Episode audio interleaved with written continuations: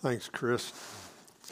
If I weren't busy on Sunday mornings, I would totally volunteer to be a greeter down there. You probably don't want me with the little little kids, but uh, I would totally do that. Also, college students, uh, we know this is your preferred service to come to because you're here. But uh, if like 50 of you could come to 8 o'clock, that would be amazing. We're not going to give you a t shirt, we're not going to give you a mug, anything, but it would really help out. And uh, those that have kids down there, you kind of need to come to this hour, but uh, just think about it. That would be great. We had a few come uh, earlier today. Okay, I'd like to begin this morning with a, a quote from Dorothy Sayers. She was an author in, in England, the first half of 20th century, and uh, what she says here uh, really clarifies what we're going to be talking about this morning in relation to work. This is what she said. She said, The church's approach to an intelligent carpenter is usually confined to exhorting him not to be drunk and disorderly in his leisure hours and to come to church on Sundays. What the church should be telling him is this that the very first demand that his religion makes upon him is that he should make good tables. Okay? So, of course, he shouldn't be drunk and disorderly in his leisure time. Of course, he should come and worship with others. But the first demand for a Christian carpenter is to make good tables. And so that's the topic of our sermon series the actual work that we do, the, the tasks that we do in our work. And if you weren't here last week, you can catch the podcast on our website or, or on, uh, on Facebook. But today we're going to talk about serving Christ through our work. And as we mentioned last week, your work is the main thing you do, whether you get paid for it or not. And so this is what you spend the best hours of your week doing. And so if you're a photographer, your work is taking photographs. If you are a student, your work is studying and going to class and preparing for whatever comes next in your life. Uh, if you're a, a teacher, your, your work is teaching, history, or advertising, engineering. And so we're, we're talking about the actual work that we do. And I'm, I'm belaboring the point because many times there's kind of this two tier uh, two tier system when it comes to work and ministry. And for a lot of people, in some churches, some Christians, some ministries have this two tier mindset where the top tier, that's the vocational Christian work pastors, missionaries, uh, other types of ministers. The, the second tier is everybody else. And these people work so that these people can do their job. And if there's, and this is not the mind of Christ, this is not what the Bible teaches, but the, the idea is that if there's any value in this second tier, it's the opportunities that you have to share Christ or to do Christian things in addition to your work, or it allows you the freedom to do these Christian things. We don't see that taught in the Bible. We don't see a two tiered view of ministry where some people are full time Christians and everybody else, well, just squeezing a little Christianity somewhere in your schedule if you can. And we don't see a two tier view of work. All work has dignity, unless there's something inherently sinful about your work. Your work has dignity. Your work is, is to be an expression of your devotion to Christ. And so this morning we're going we're to consider a passage. It's one I mentioned last week in Colossians 3 where Paul puts forth this this perspective that every believer serves the Lord, quote, serves the Lord through his or her work. And uh, beginning in verse 18 of Colossians 3, Paul gives a list of instructions. Uh, it was pretty common in the Roman Empire. These, these is called a household code. And so it was a list of instructions for various people in a household. One of the things that was distinctive about Paul's household codes, in addition to be explicitly Christian and Christ centered, was that he not only addressed the, the powerful in the household, husbands, fathers, masters, he also addressed those that were more vulnerable wives, children, and even slaves. And so today we're going to look at what Paul says to slaves and masters, and we're going to draw some perspectives, some implications for our work. And of course, uh, their context is very different from ours. And sometimes people ask the question well, why didn't Paul advocate uh, a revolt? Why would he write to slaves and say, slaves, uh, obey your masters in everything? Why would he say that type of thing? Why didn't he, he advocate uprising? Well, The short answer is that probably would have got a lot of people killed. Paul was not pro slavery. Uh, he's very nuanced about it, actually. If you look at 1 Corinthians 7, he said, If you're a slave, you come to Christ. If you have the opportunity to be free, by all means pursue that. If you don't, honor Christ as a slave, the condition you find yourself when you come to Christ. And so was rather nuanced about it. But our, our context is so different. I mean, we have all sorts of freedom. You can change jobs, you can change careers, you can get more training or education to, to retool. You've got all different options. And in our places of work, uh, in theory at least, we have laws that protect us from being mistreated. And when uh, people are mistreated, there's recourse. You can go to governmental agencies, you can go to the HR department. We've got all sorts of advantages in our day that slaves in the first century did not have. Nevertheless, the overarching perspectives that Paul gives in Colossians 3 are supremely relevant for us. And so he gives a Christ centered perspective on work. He says, Do your work heartily as to the Lord. It is the Lord Christ whom you serve. And so we're going to look at this, this passage. It's five verses, and in these five verses, he uses the same term seven times. And so three times it's translated master, Four times it's translated Lord, but it's the same word. Whenever it's translated Lord, he's talking about, about Jesus. But he's talking about how uh, both slaves and masters also have a Lord in heaven. And that reality, that spiritual reality, is going to be the thing that should inform the way we think about work. And so let's read the passage and then we'll talk through some of the details. Paul writes this, Colossians 3, beginning in verse 22 Slaves, in all things, obey those who are your masters on earth, not with external service as those who merely please men, but with sincerity of heart, fearing the Lord. Whatever you do, do your work heartily, as for the Lord rather than for men, knowing that from the Lord you will receive the reward of the inheritance. It is the Lord Christ whom you serve.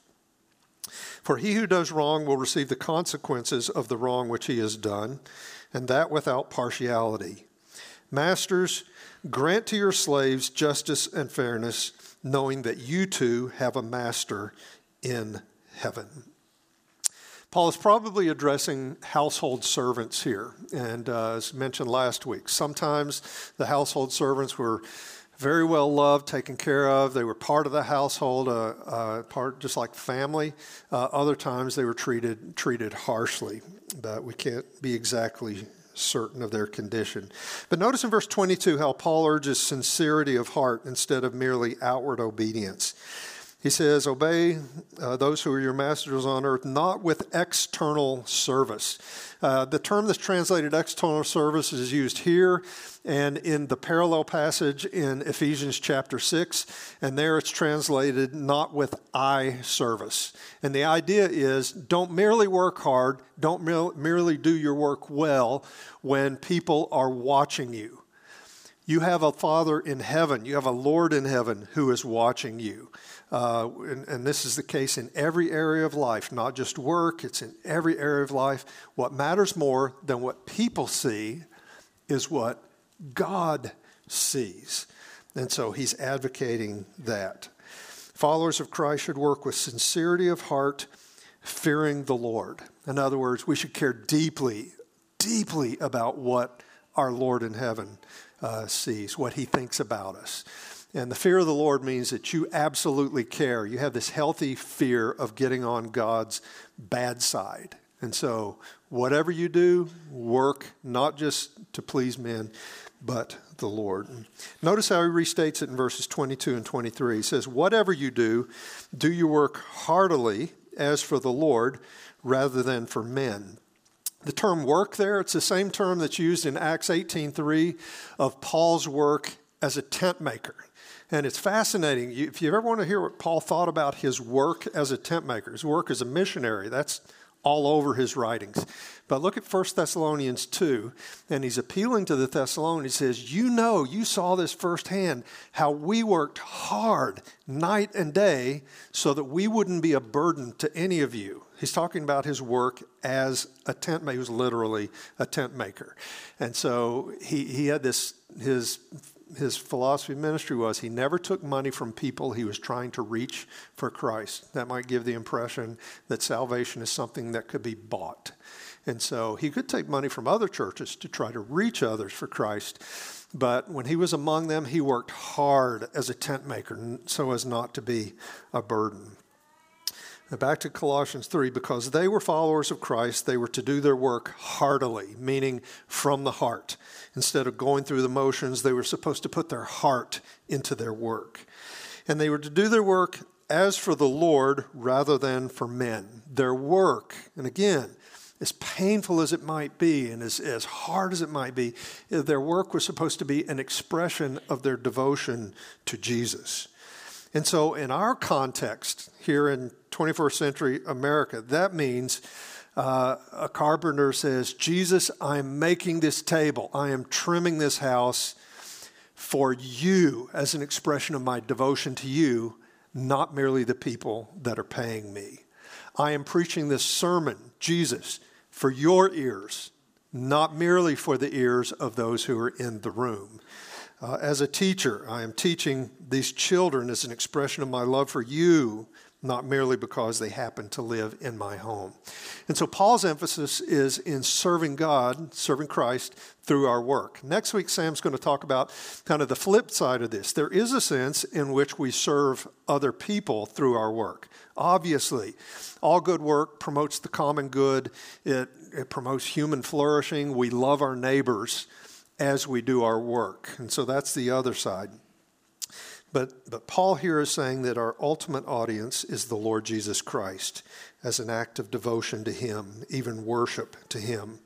It's a statement, whether you believe it or not, whether you live it or not, it is the Lord Christ whom you serve. Fact.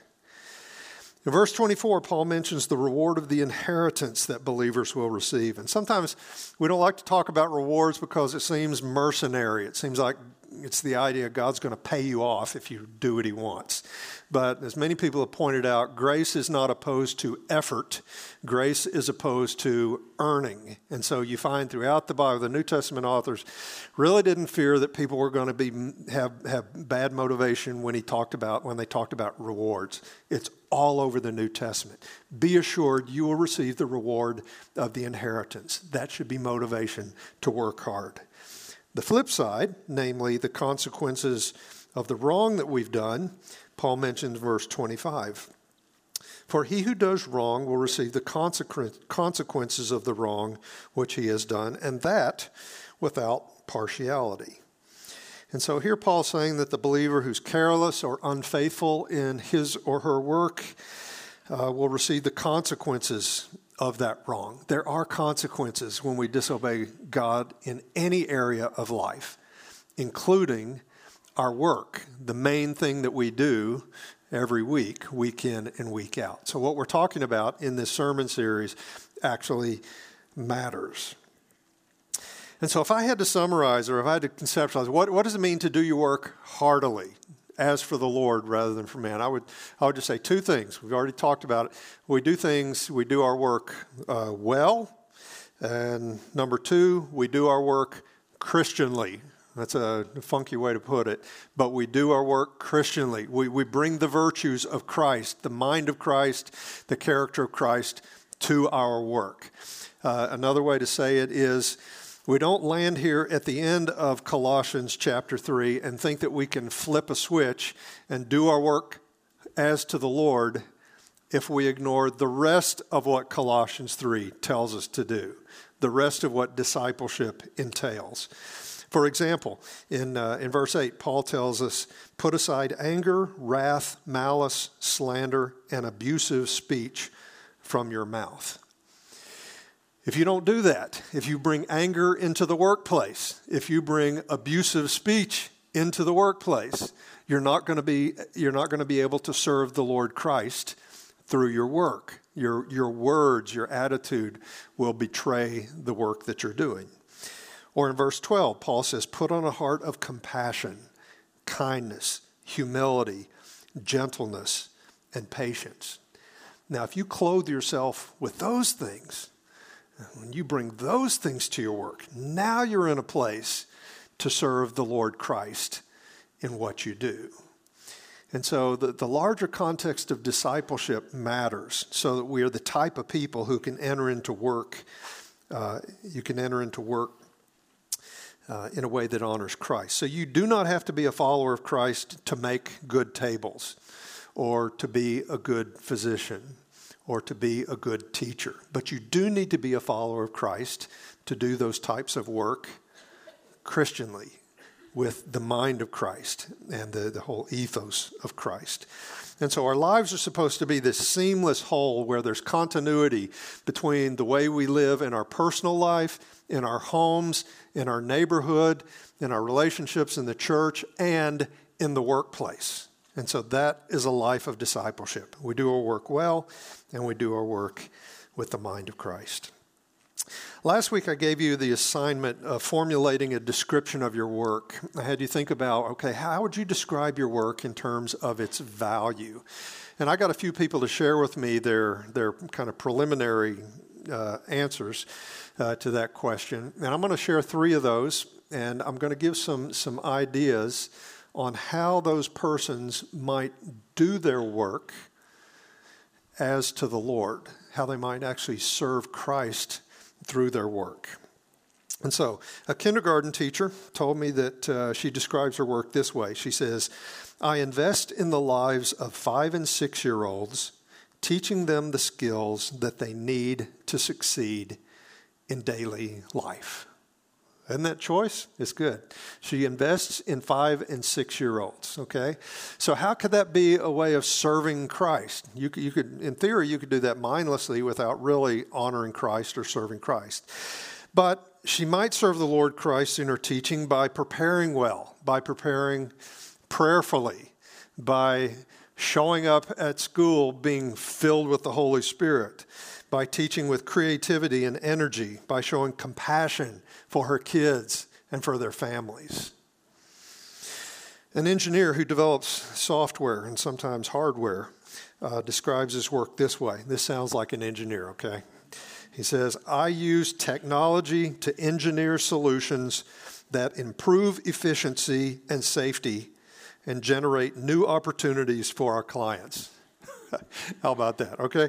Technology, solutions, efficiency, safety, opportunities. So uh, he might serve the Lord in his work by investing time and energy in actually understanding what is this software supposed to do how can this software uh, really accomplish what needs to happen in their businesses and he, he works with transportation uh, he could use his knowledge and then his god-given intellect to develop good software coming to your work with thankfulness. God, I thank you for what you've given me. You, every good gift comes from you. My mind, that's a gift from you. My abilities, it all comes from you. And so, in that way, it might be uh, a service to the Lord. The third one this is a mom who has both biological and adopted kids. And she describes her work this way She says, I provide sanctuary. I provide sanctuary where needs are met, and I minister to little and big spirits. I shepherd my children toward Jesus as I draw near to him myself, and I release the power of God in the lives of those I love as I pray my guts out for them. And so, not hard to see how that, that person might serve the Lord. As she receives from Jesus, as she gets full, and she pours the same thing out on behalf of her children. And so it really is an, an expression of her devotion to Christ. She serves Christ by entrusting her kids to Him in prayer. And so you're going to have to work this out on your own. And I'll, I've got another little assignment at the end of the message, but it would be worth it to take some time to really ponder okay, how does my work, the work itself, how does it serve, how can I do, use my work to serve the Lord Christ? Again, next week we'll talk about serving others through other, serving others through the work you do. Again, they're, they're two sides of the same coin, but it's as we love the Lord our God with all our heart, soul, and might that we're able to love our neighbor as ourself. I also want to let you know about an opportunity that some of you might want to, to take advantage of. So, our pastoral staff, uh, there's five of us, we do workplace visits, okay? I used to call this Take Your Pastor to Work Day, but we're more sophisticated now.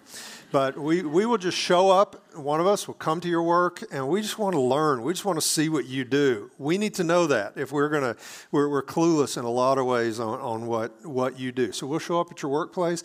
If it's appropriate, we will watch you, see what you do. We'll ask you questions. Uh, what, are the, what are the greatest joys? What's most satisfying about the work that you do?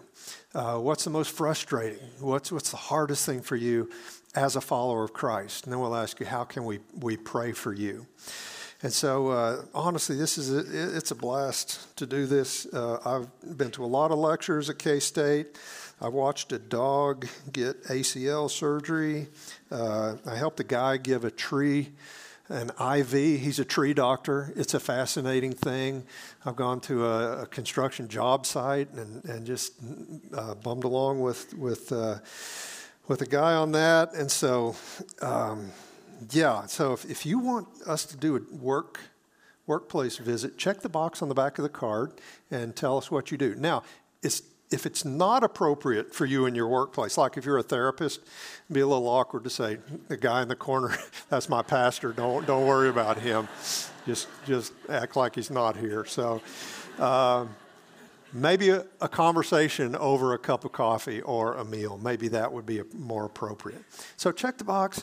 Depending on how many of you sign up, it may be a year before we get to you, but this is an ongoing thing. We're going we're to do this indefinitely out into the future. So, um, yeah, put that in the, in the, the bag. One more verse, Colossians 4 1. Here Paul addresses masters or lords. He says, Masters, grant to your slaves justice and fairness, knowing that you too have a master in heaven. And so Christian masters and Christian slaves live under the same reality. They both have a master in heaven. They too need to know that they answer to someone.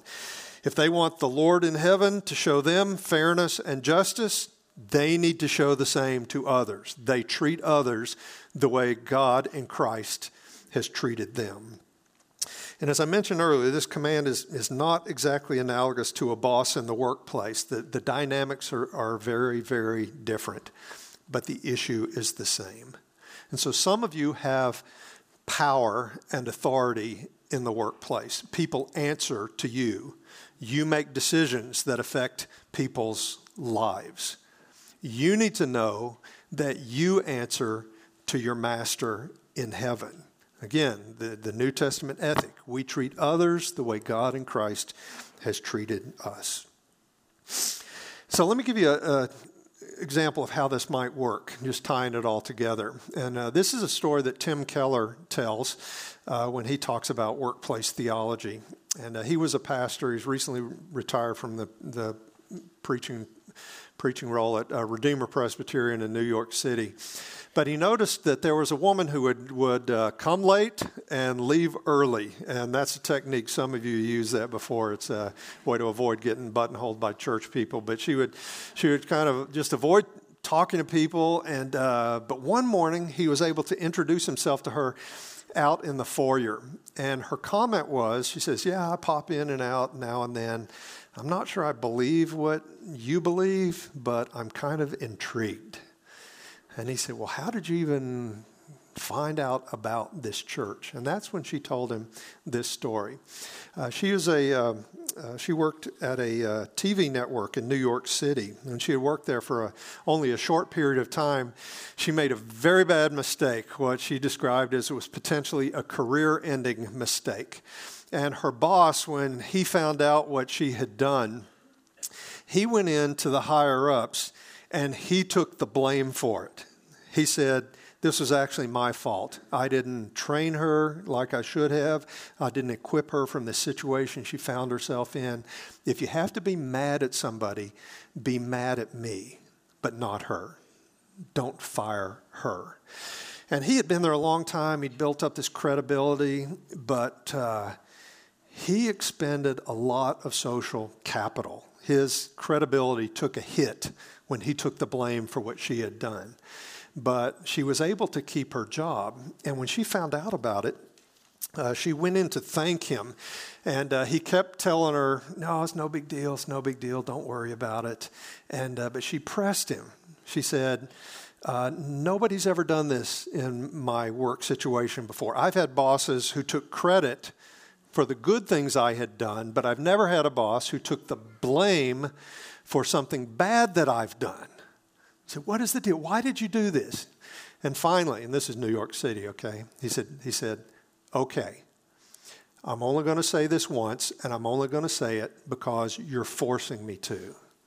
I am a Christian, and my entire life is based on a man who took the blame for me. And that tends to shape everything I do. That's why she wanted to come to his church. Okay? And I love, I love everything about that story. So here was a man who served the Lord Christ through his work. And the reason he did it, because he was an actual disciple of Jesus. His life was shaped by the gospel. He modeled redemption. He didn't just talk about it, he demonstrated what redemption looks like. And so he brought this humility to work. He didn't merely care about himself, he cared about the well being of others. That's why he sacrificed, that's why he took a hit for her. And, and this is a very important point, that's why he had the opportunity to speak about Jesus Christ. Okay?